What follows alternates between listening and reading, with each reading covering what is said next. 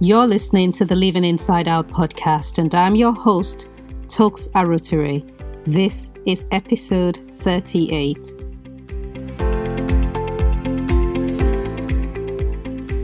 Welcome to the Living Inside Out podcast, where we believe the future is ours. Episode 38 is Faith and Your Future. What's popping? Here's what's popping for me Lisa Nichols. Lisa Shunton Nichols of Motivating the Masses, motivational speaker extraordinaire, you know her. Well, she shared a post recently which I read, sent to my friends, clipped it, saved it in Evernote where I highlighted some sections of it. Then I went on to journal and extract lessons from the highlights because I was in a place where my future was being threatened by my past. Have you ever been there? Like, ever? Here's what I learned Yesterday is dead. Why then do I routinely drag its carcass, its rotten flesh, and embed it into my tomorrows? It is so necessary for us to know the mindsets or the beliefs that trip us up. And we've all got several. In my case, my trip buttons tend to change regularly. Recently, I found myself responding to self consciousness. Don't know where that came from, but it was dictating when I moved and how fast. And I, I literally have no idea what brought that on. All I know is that when I was recording my videos in particular, something that has always been such a breeze suddenly became a dread but the realization that whatever thoughts or experiences I amassed in the past that was now dictating how I felt, that they don't actually have any effect on tomorrow. Tomorrow is new, it's unstained, and you have got free reign of what you do with your tomorrow. Isn't that liberating? I've left the link to her post in the show notes. Announcement time. the Write Your Rockstar Story workshop is going to be running for the very first time on the 12th of June. There are limited spaces. It's a two hour class, so grab your spot pronto. Here's the thing I've been working on making some mindset courses available, and I've been doing this for the past year. I've been taking my time because, well, just because. But there are an increasing number of ladies, some of whom are very dear to me, that are standing at this junction, not sure which way to go. And I love recording the podcast, and you guys tell me just how impactful it's been and how you have even gone on to make some changes. I get that, you know, a substantial number of people who listen come back to me and tell me that, which is very helpful. But nothing beats face to face practical, real guidance. So head to toksaruwoture.com forward slash workshops for details, and I've also left the, the link in today's show notes. Okay, are you ready? are you ready for today's episode? It's our final installment on acquiring inspiration from our future and we'll be delving into the link between faith and future mindedness. And I want to tell you how my faith helps me to keep my vision within sight. So, I grew up in a traditional Christian home. My mother is an Anglican, which is the Church of England, and my father is a Catholic. Well, correction, my father is now a practicing Catholic. Although he was raised in a Catholic home, at some point, he went off, did his own thing, and eventually returned. So, I also went to boarding house, as you know, in the north of Nigeria.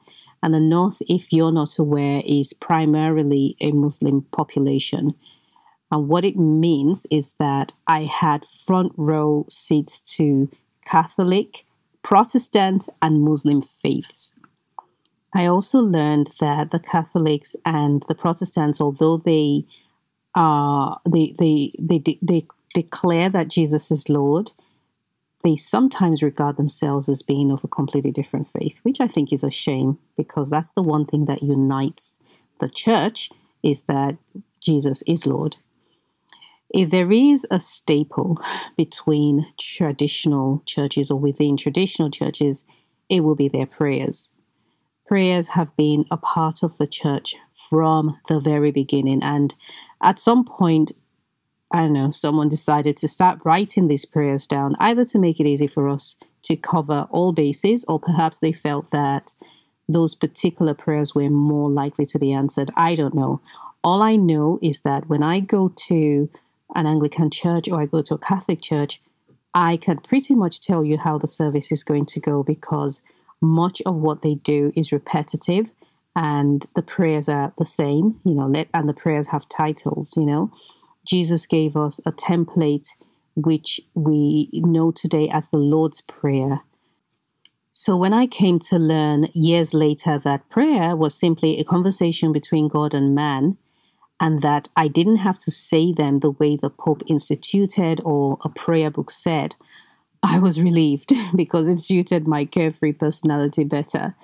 I lean more towards spontaneity and being in the moment, which translates to um, I was going to say I don't like order, but let's just say that I don't like to color within the lines. I've got to get my pencil outside of the lines order, organization, those are traits that I had to develop. Unlike my husband, who I like to call Mr. Perfect.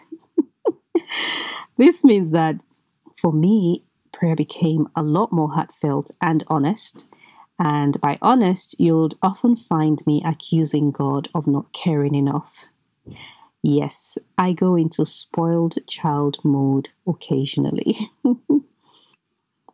I believe it was in 2019 that I watched the movie War Room and decided then to start writing out my prayers.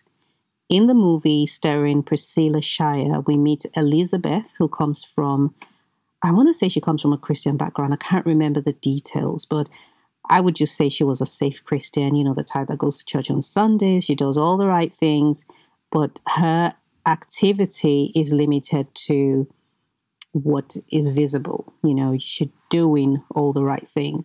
Meanwhile, her husband was busy being a bad guy. You know, he was being on, on he was about to become unfaithful to her. He was seriously considering it. He was messing around at work, and she was, you know, just living this really difficult life of acceptance of where her life was when she ran into a would-be client Clara, who happened to be a retired pastor. Clara then coaches her and guides her and teaches her how to pray. And one of the most, one of the noticeable forms of prayer in the movie is in writing the prayers down and sticking them on the walls in her prayer room or her prayer closet. And that's something that I took away and decided I was going to implement. And of course, because I live in London and not the US of Amazing A, I can't pray in my closet because my closet is a teeny tiny cupboard.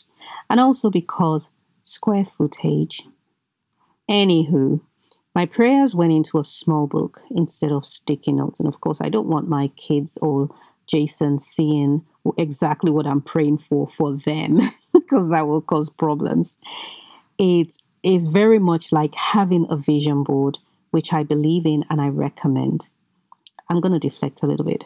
When I created my first vision board, I took a step back and decided I would not engage in any activity that was not represented on that board because I would be wasting time and resources on a distraction, and I would know it. The board also stopped me from segueing into more interesting opportunities as they arose daily because you'll find that once you decide to travel on a particular lane, no matter how dedicated to your final destination you are, there will be other more interesting sites calling out for you, and it will make logical sense to pursue them. But logical isn't always right. So I enjoyed saying my written prayers and crossing them out as they were being answered because by now I was turning my attention to only the important and necessary things. Then I lost my sweet little dog eared prayer book and replaced it with a similar sized pink and gold one because you can't get more girly than pink and gold. As I filled the pages, this time not out of memory, but out of, or should I say, from the place I was now standing, something had changed. I noticed that I was now petitioning from a place of ownership as opposed to it being from neediness. Previously, I was asking for what I didn't have so it could become mine, so God could give it to me, while this time I was praying for courage to take what was already mine, discipline to stop being distracted, and the discernment to recognize it when I saw it. I was now treating my vision as a real thing, a tangible thing that already existed, and not a function of my imagination that I was hoping one day will show up. So, what does prayer have to do with the future? Plenty. Because when we pray, we do so to have the future that we desire. No one prays to change the past, at least no one that I know. And when we pray for the so called present circumstance that we're in, we really are praying for the past because the present is permanently in backward motion. Sometimes when I record a video and immediately watch it, I marvel at the fact that the moment I'm watching is gone forever. and if I really want to get into it, I'd say I'll never be that young again. It's fascinating, isn't it? The way that time just keeps on going. One of the most somber thoughts or moments for me is when something devastating happens, you know, like the loss of a loved one, and your whole world literally just crumbles around you, and the world seems to stand still but then life goes on. You know, you watch your neighbor go out and get in their car and go to work as normal. You watch people just, you know, doing their thing, people laughing on the streets, and time doesn't stand still for them, but it stands still for you. The truth about it is that time keeps on ticking, regardless of how dire your situation is. It's in constant motion, taking the present away with it. So we pray for a better future. We can't pray for a better set of current circumstances, right? Even if the future is only a few seconds away, it's still the future. We also pray that any shackles that may have emerged from our past will not chain us down to the spot. Because time won't wait for us to untangle ourselves, it'll just keep traveling on, leaving us behind. Are you a praying person? If so, here's how to harness the opportunity your future holds through prayer. And if you're not a praying person, send me a DM. If you're not a praying person and you want to be or you want to know more about my faith, my Christian faith, just send me a DM or send me an email and we will have a conversation. So, as usual, I've got three pointers, three ways to harness the opportunity that your future holds, to harness it through prayer. Number one, have a clear picture of the future you hope for. Many of us only ever run to God in a crisis, and when we do, we shape our prayers with what is happening in the current moment or in the moment. I cannot count the number of times that I've prayed for immediate change, like God, change it now, change it now. And I'm not saying that we shouldn't pray for specific and present challenges. We need to do that, but even in that moment, you must visualize the outcome as opposed to the problem. Unfortunately, what many of us do instead is build an altar, place our problems on it, and bow down to worship at its feet. We worship with our heart, with our mind, with our soul. Ever been with somebody, or perhaps that's you, who every single time you meet them, they are just they give you the the genealogy of this particular problem in their life and they just go on about the same thing every single time. That's what altar building and worshiping a problem looks like. Because when your entire focus is on the issue, you cannot also be looking at the solution. It's one or the other. In other words, don't shower the current passing situation with faith. Don't waste your faith on a present that's actually passing. Instead, use it to call out the situation that is yet to be the one you desire. If you're sick, stop praying for healing and start praying for good health. Because in order to pray for healing, you're going to be visualizing the illness. I mentioned only, I think, last episode, or maybe the one before, I, I referred back to some 12 years ago when my son was very ill in hospital. One of the things that God said to me while I was crying out to Him was take out the picture of him lying on that hospital bed in that green top with all the tubes uh, coming out of his face and his chest, and instead replace it with a with a picture of him walking out of the hospital in his favorite top, which was a purple top. That's the picture you should pray with. So visualization is very very important. When we pray for sickness, we picture the sick. You know, when we pray for good health, we picture ourselves in excellent health. Also, the scripture says, By his wounds you have been healed, not you will be healed. Because if I say you will be healed, it means you are not yet healed. But if I say you have been healed or you are, it means that whatever you're praying for has since been established. It's it's done, it's dusted and you just need to lay a hold or get an understanding of the revelation. Understand that the work on the cross is finished, it is not in progress. Number two, let your prayers be inspired by the unseen or the yet to happen. Don't be inspired by the physical.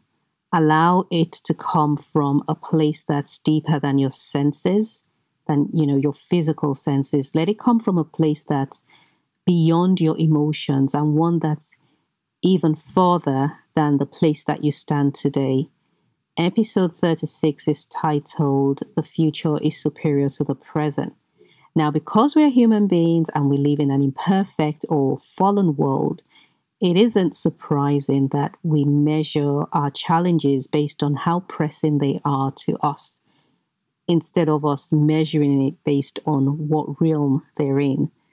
So the physical realm is where problems are found, and the spiritual realm is the future or the causal, the yet to happen realm, and that's where solutions are formed. Because again, the physical is constantly passing, but the future is yet to happen. This means that although today you have the power to establish your tomorrow, you may choose to focus on the current disconcerting situation instead because of its proximity to you.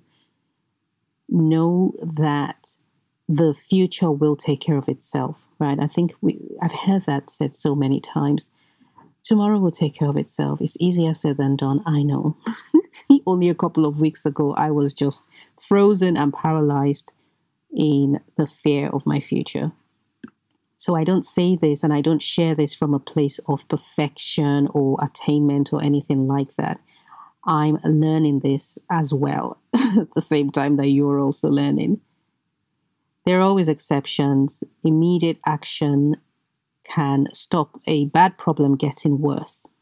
You know, I mean, obviously, if there's a fire that's about to start in your house because you've left the palm oil um, on fire for too long, immediate action is needed. This is not the time to think about the future, it's the time to think about now. But the trick for us is to be able to discern what needs our attention now and whether or not we can ignore it and invest our time and energy in a better tomorrow. One of my pet peeves, oh my goodness, is people calling me with emergencies that are not an emergency. Someone used to do that to me until I drew those boundary lines like so deep in the sand, she couldn't even cross over it. She'd start by calling three times in a row ring, ring, ring, ring, ring, ring. You don't answer. When it goes to voicemail, she hangs up and calls again, right? So when someone's doing that, you're thinking, oh my goodness, they're in serious trouble. But from experience, I knew not to answer. And the next thing you know is a few texts. Please call me, it's urgent. Please call me, it's urgent. And then more calls. Finally, you answer because, you know, you want your own sanity or you want to just get her off your back. And, uh, well, no longer do I answer. I just leave it. And now the, the boundary has been established and understood by both parties. You pick the phone up and there is a question like, How do you cook XYZ? or, What should I do? My sister in law was just rude to me. True story, guys. And if you have the need to please others, chances are that you'd attend to this so called emergency because you feel compelled to be their savior. I know that because that used to be me. So avoid petitioning for things that are based purely on its closeness or its proximity to you or its urgency or what people are what you might even call an emergency uh, but it really isn't. You have to learn to redefine uh, uh, challenges and things that crop up. Not everything is an emergency, even though it makes your heart beat fast. You may have heard about the Eisenhower matrix. It's quite common. A lot of productivity firms and books refer to it. It's a quadrant that helps you define or identify what's important versus what's urgent. Because some things may be urgent but not important. And instead of responding to the quiet voice of what's important, we react to the louder sound of the urgent. Not everything that's time sensitive is important. Not everything is, uh, you know, requires us to drop everything we're doing and attend to it because there's a there's a deadline. We must practice this in every area of life, including what we choose to pray for. And I've left the link to The Matrix at the end The Matrix. I'm probably one of two people in the world yet to see the Matrix movie. Or is it a trilogy? I think it's two or three parts. Sounds like something I will thoroughly enjoy and requires uh, time and just you know quietness and no one disturbing me so i can really focus because apparently it's this really really deep movie that has lots of layers of meanings and interpretations and i'm curious the third and final tip on harnessing your future through prayer is be confident that you are asking for something that you're worthy of receiving. So you may have heard me say that it is impossible to imagine what we cannot receive. I believe that if you're capable of imagining it based on your desires and your desires coming from your purpose, then it is possible. And in fact, not just possible, it's already yours because we dream from the seeds of the purpose that God planted in us before we were even born. Picture a, I don't know, a fruit comes to mind. Picture a fruit that has, actually, forget that example. That's not even going to work. But I hope you understand me that the desires we have, the yearnings we have, the dreams, the imagination, they're all like fumes that are emanating from this one item, and that item is your purpose. For example, I don't have a desire to join NASA, never have. Neither have I ever dreamed or imagined becoming a lawyer. These are professions that are not a part of the tools that God gave me to navigate earth and to manifest my purpose on earth. They're just not woven into it. And that's why I don't have a desire for it. As a child of God, you're worthy to receive all that God has already laid out for you. So we don't need to make what Mashan Evans Daniels calls beggar prayers. We don't need to pray beggar prayers. We don't need to pray as though we're trying to convince God to give us what we desire. Remember that it was He who gave you that desire in the first place, so He's on your side. You're not working against Him. Worthiness is a huge thing for me. And I'm pretty sure I shared this in a previous episode, but a couple of years ago, I asked an electrician to do some work for me at my boutique, and he scammed me. I couldn't be mad at him because I was the one who opened myself up to be scammed. Thank you very much. And then when I dug deeper to find out why I allowed that to happen, it turned out that I considered my clients to be more worthy of the best than I was. You see, at the Baby Cot Shop, we only ever, ever work with the most talented craftsmen in the world and never supply items that are less than perfect. So, when it comes to interior design projects, I only ever use the most seasoned tradesmen, regardless of their price tag, because the quality and the standard of work is what our company is known for, right? Yet, somehow, I failed to extend that same courtesy and honor to myself. It's a bit like what we do in motherhood. We take better care of our family and then leave ourselves completely out of the picture. So let's do better because we are worthy of self care. It's not a selfish um, practice, despite the presence of the word self. So let's recap. Number one, start from having a clear sight of the future you desire.